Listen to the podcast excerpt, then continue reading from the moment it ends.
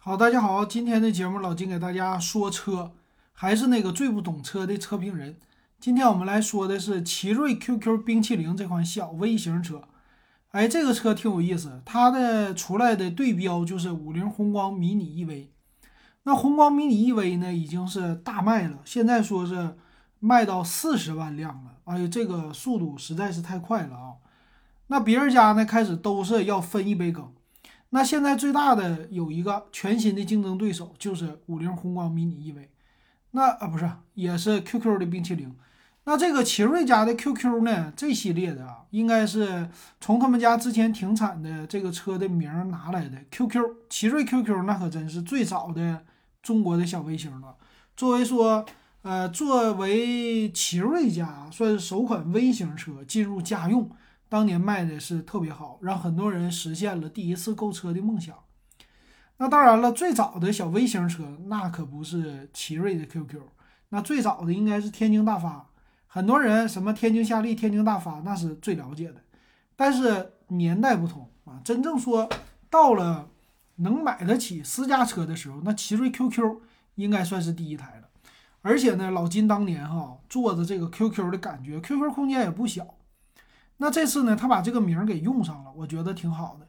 那咱们先来对比一下这俩车的一个外观。那先看这个外观，它整个的外观，我觉得和五菱的宏光迷你 EV 啊，简直是一模一样，没任何的区别。这两台车如果你放在一起，你可能都感觉它俩就是一台兄弟车型啊。你比如说前面的这个大灯的模样，还有方方正正的车身。啊，还有包括进气格栅啊，虽然说它是电动车，它也有一个小小的进气格栅，连充电这个标的位置都是一模一样，轮胎尺寸都一模一样。所以这个车呢，其实有些人就说了，那你呀学人家五菱宏光迷你 EV 啊，这个这句话说的还真没有错哈。他们家确实从颜色、从营销、从各种地方，我都觉得它和五菱宏光迷你 EV 非常的像。那这个车呢，正面看啊，它有一个 U 型的眼睛，啊，这个和之前的 QQ 的设计可是完全不同，但是样子还行啊，算是说丑不丑，说漂亮也不漂亮。因为大家刚开始的时候呢，对于宏光迷你 EV 第一眼的感觉还是比较的可爱，并且方方正正，算是五菱宏光家的自己的特色。但是这 QQ 冰淇淋，你有传承吗？你没有传承啊，你的传承就来自于五菱宏光迷你 EV 了。那车身的侧面呢，它的也是一个非常大的两门的设计，后边也有一个小的尾门。但是这个两开的门呢，最主要就是给开车的人用。呃，第二排上下的话呢，你要在第一排的位置这么来上下。啊，相对于来说，肯定没有四个门的好了。说到这个四门，其实还有别的车型啊，也仿。仿了五菱宏光，推出了五门版啊，两排座椅整的挺好看的。但是呢，奇瑞 QQ 他们家这回整的是和它一模一样啊，我就照着五菱宏光迷你 EV 我就 copy 就完事儿了，你也别说我。然后这个尾部啊，它就是有当年的 QQ 的风范了，就是车头车尾设计的非常的像。这个车尾也是两边儿啊，这个大灯，哎呀，刹车灯也是和前面的 U 这种的造型。而且也比较的圆润式的那种方正，我感觉啊，这个车你要是不是把车前面挡风玻璃那地方斜过来的话啊，我感觉这车车头车尾你都分不清。哎，这个是真有当年设计的影子。那宏光迷你 EV 呢就不一样了，宏光迷你 EV 这个后边的设计，呃，相对来说呢，它在放车牌照的这个位置整的不太好啊，就是呃什么都没有。那 QQ 呢？QQ 的相对于来说，就后保险杠的位置还没有做的那么特别的大。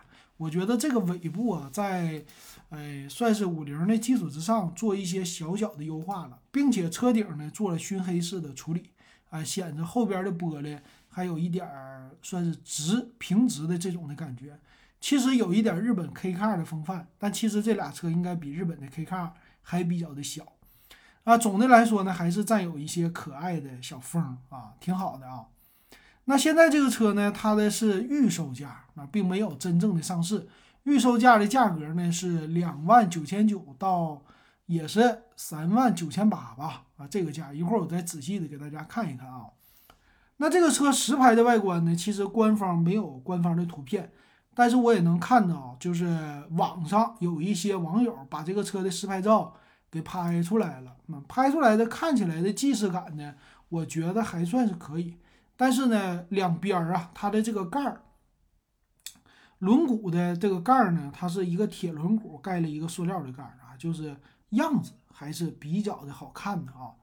那这个车型里边呢，我觉得也是和宏光迷你 EV 内饰方面做的特别的像啊，就是用的布座椅，方向盘呢有多功能的，有不是多功能的，中间的中控的位置呢，低配的版本就没有什么大屏导航了。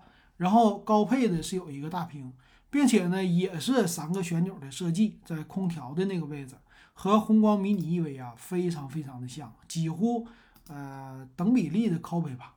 但是从官方的这个尺寸说明上来看呢，说我这个车型还比它的稍微大一些啊。反正总的啊，老金这个车没坐过，但是宏光迷你 EV 老金进去坐了，什么样的感觉呢？无论是什么马卡龙版还是普通版。其实你叮叮当当一敲，这个车身上没有任何一块是软乎的，全是硬塑料。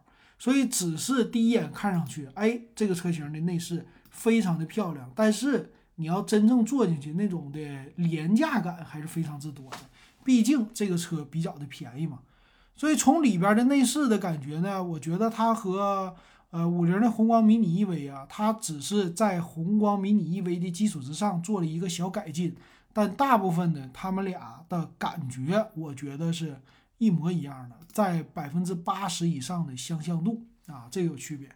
然后再有一个呢，稍微不好的就是我看到主副驾驶杯架的方面没有红光做的好，红光的主副这个驾驶啊，副驾驶的杯架这个做的还比较的好，并且呢，它有一个像置物台似的。很多人买了宏光迷你 EV 的这小车，在这个置物台上加了很多的小摆件儿啊，整个样子显得非常的可爱啊，就给很多少男少女，呃，这个小车可以加很多的功能，呃，加很多的装饰。但是我看了 QQ 冰淇淋啊，它的这个置物台和水杯架这整的可能不是特别的好啊，这个稍微有一些区别。好，那说完这个呢，我们再来说一说这车的详细的参数。啊，其实啊，老金还也定了，也定了这款车了啊。QQ 冰淇淋，我现在是一个交了两千块钱定金的大定的用户啊，就是交了大定金的车已经锁了，就是等着他发车了。为啥老金订这个车呀？也是出于一些原因啊，挺好玩的。那我们先来说这个车的啊，它俩的一个样子吧。然后我把这个车的。算是它的售价，我也给它弄过来啊。啊，我们往后去看一看。好，那先来说它的详细的参数啊，直接就对比五菱宏光迷你 EV 啊，这两个车型呢，它其实真的和宏光迷你 EV 是一模一样，真没有什么太多的区别。那比如说车的长宽高，咱来先说啊，车长宏光迷你 EV 呢是两米九二，这个车是两米九八啊，都非非常小，不到三米。但是呢，我就是要比你大一点点儿啊，这个数据上。然后宽度呢，宏光迷你 EV 是一米四九啊，不到一米五，这个也是一米四九，不到一米五，它俩就差了多少呢？呃，差差了三毫米啊，特别的小。然后高度，宏光呢是一六二一啊，这个 QQ 呢是一六三七，差了多少呢？差了一厘米，一点五厘米啊，也不多。然后轴距，轴距的话，红光是一九一米九四，呃，这个 QQ 呢是一米九六，它俩几乎也是一模一样，而且没什么区别啊，轮距也是一样的啊，所以就看起来好像这 QQ 你是不是拿人家车一比一开模做的？然后再有车身的重量了，由于他们的版本是不同的，有一百二十公里版和一百七十公里版，一百二十公里版呢车非常的轻，只有呃六百九十九公斤。然后最高的是一百七十公里的版本是七百四十三公斤啊，非常的小，这个车非常的轻巧啊，就算没油了推着走应该也好走。那电机呢？我感觉它俩是不是用了一家电机啊？一模一样，功率总功率是二十千瓦，马力二十七马力，总牛米是八十五牛米。五菱宏光 QQ 它们俩是一模一样的，都叫单电机后置的。那这个单电机呢，我也看网上有人拍照了，说这个电机你也没有个保护板啊，这个电机直接就在车底下往这一放就完事儿了啊，就特别像小三轮，电动三轮的感觉。那电池呢？它俩也有意思，都是用的叫锂离子电池啊。但是现在，呃，红光 mini EV 有三元锂和磷酸铁锂两种啊，不同的。但是 QQ 这个还没有推出啊，就没有说。那电池的容量也不一样啊，都是比红光 mini EV 大一点。红光的最低的电池是九点二千瓦，那 QQ 呢是九点六千瓦。然后红光最高的是十三点八千瓦，QQ 是十三点九千瓦。其实。大大差不差啊，真是差不太多。那它它们呢都有低温加热的功能。那充电方式呢，它也是比红光就快那么一点点。慢充呢六个小时低配的，然后高配的慢充是八个小时。红光是六点五小时和九小时，也是没什么太大的区别哈。那变速箱那不用说了，都是一档的后置后驱。然后在悬架方面，前面。是麦弗逊独立悬挂，后边叫多连杆独立悬挂，但是红光呢后边叫整体桥非独立悬挂啊，这两个有一些区别在后轮的悬挂，但这车比较的小，轴距也比较的短，这个悬挂到底舒适性能差多少，这不好说哈。那它的刹车呢是叫前盘后鼓都一样，机械手刹。轮胎的尺寸，它俩也是一样，十二寸轮胎，一四五七零，没有任何其他可更换的尺寸。那它和五菱宏光迷你 EV 也是一样的，都带 ABS 和 EBD，但其他的东西都不带了。那同样还有就是安全气囊，安全气囊呢，QQ 的在它的叫甜筒和圣代这两款，也就是相对来说不是最低配的，都带一个主驾驶安全气囊。最低配的呢是 QQ 的布丁。这个是没有安全气囊，那老金买的就是最低配，预售价两万九千九。为啥买这个呢？市区内代步啊，有没有安全气囊？我觉得问题不大啊。你只要不到处乱跑，基本上都是六十公里以内的低速，甚至早高峰、晚高峰，你就只用来这个代步的话，呃，也还是可以接受的啊。OK，再看其他方面，就是有胎压监测、安全带的位记、儿童座椅接口都有。那后驻车雷达呢？呃，除了最低配之外都有，但是红光迷你为最低配都有后置的雷达，倒车影像也是除了最低配之外都有。那上坡辅助因为是电动车的，是上来就带的，并且呢有低速行驶这个警示音和动能回收。那再有一个就是轮毂方面的，那红光呢最低配的送的是铝合金轮毂，但是这一点 QQ 冰淇淋直接给减配了，用的是塑料的。方向盘塑料的材质，最低配的车型是普通方向盘，但是呃中配高配用的是多功能的方向盘。那行车电脑呢是单色的，等到中高配用的都是彩色的这个液晶仪表哈。那再有钥匙呢是普通的钥匙，带车内的中控锁，什么一键启动啊这些玩意儿就算了吧。座椅也只有一种织物的座椅，支持前后移动、靠背移动啊，和五菱宏光直接是靠齐。那副驾驶就有意思了，五菱宏光迷你呢是支持前后移动靠背角度的调节，我估计呢这 QQ 肯定也支持，要不然呢你座椅不能折叠，你后排怎么进入啊？但是官方这里现在懂车帝他没有把这个数据给露出来，但我觉得是问题不大啊，应该是一样的。然后座椅放倒呢，呃，这个 QQ 就不一样了，它是整体放倒，五十比五十的只有最顶配的车型才有。红光呢也是整体放倒，但是加三百块钱可以拆分啊，这个问题不大哈。再有就是高配车型有蓝牙和车载电话，那全带的呢是呃前排一个 Type C 接口啊，扬声器低配车型一个，高配车型两个啊，这差不了太多。全系都是卤素的车灯，低配车型不带日间行车灯，然后大灯高度可调，车窗是电动车窗，哎，这也还行。再有啥呢？空调，空调的话呢，低配车型只有暖风，没有冷风空调；中高配手动空调，冷暖风，别的就没有了。然后再来看一下他家的售价啊，现在呢预售价，他家是最低配两万九千九，叫布丁，甜筒三万七千九，高配的圣代四万三千九。这个我感觉啊，他家就是蹭一波流量。那为什么老金买了一个最低配的车型啊？这个我就得说一下了。我自己的考虑是什么呀？这个车型我就是拿它做一个基本的，嗯，算是代步。而且呢，未来它也是短距离的代步，应该是不会超过十五公里，啊，所以它的买个最低配，它的电量的消耗，呃，基本上算是可以接受，并且呢，这个车型价格，我认为啊，它是比，我觉得它应该能比五菱宏光便宜啊，这是我的感觉。虽然说它的预售价是比宏光最低配的车型贵的，贵了一千一，但是。呃，我的感觉啊，至少它应该是两万七千九起啊，并不是两万八千八。他是说我尺寸上比你大，但是售价上呢，我还比你便宜点儿啊。那红光你不是两万八千八吗？那我两万八，我比你少八百，那我两万七千九是不是听着更好听？或者两万七千八，我比你少个一千多块钱儿。这一千多呢，我从别的地方大批量的生产，我也能够。给它赚回来，并且呢，最低配的车型肯定不是走量的车型，走量的车型呢，中间的啊，就是中高配三万多的这个车型啊，三万多四万多的。那大部分的人，你买红光的车型买哪个呢？很多人其实看的是红光的马卡龙的版本，也是买三万七千九那个版本啊。那四万多的，你要是买这个小电车，那可能就不是特别的好了。那虽然说一百七十公里和一百二十公里中间的差别非常之大，尤其是冬天，你像东北这样的天气，零下二十度、零下三十度，这个车续航的话，百分之五十的折扣是肯定有的。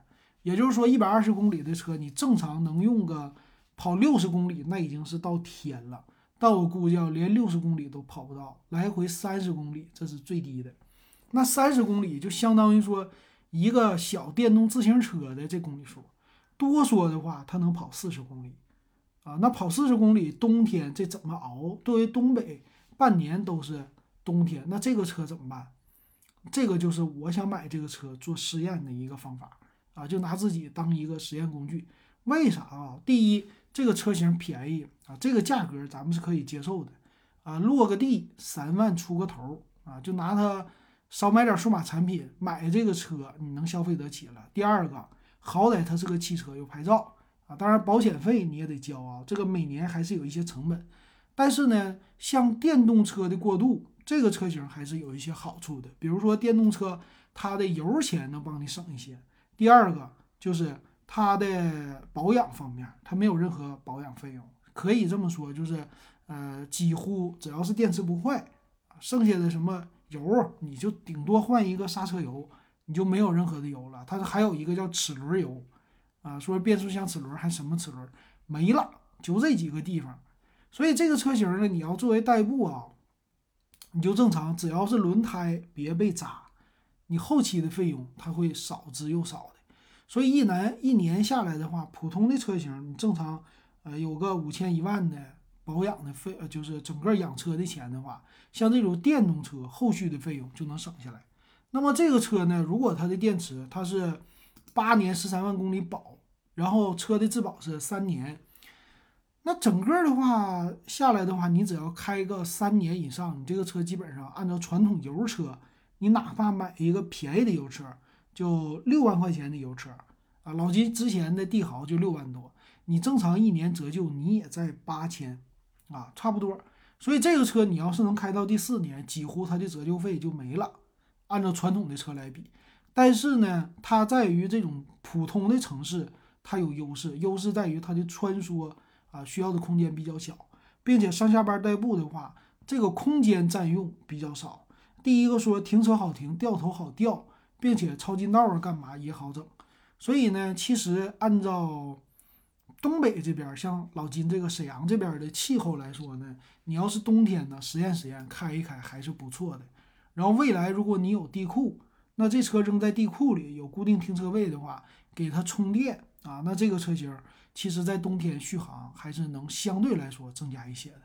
别管怎么说，它都是值得试验的一个试验品，并且呢，买个最低配现在上来就能买到啊，我也是觉得，哎，拿着玩一玩就得了吧，啊，就是这东西真的当玩具，也就是差不多，嗯，几个手机的这个钱啊，平均咱们现在。一年玩一万块钱的数码产品，三年也回来了，所以减轻一点别的支出，把这个留下啊，当一个代步工具玩一玩，一个小玩具挺不错的。不知道大家觉得老金这想法对不对啊？欢迎给老金留言。行，今天咱们就说到这儿，感谢大家收听还有收看。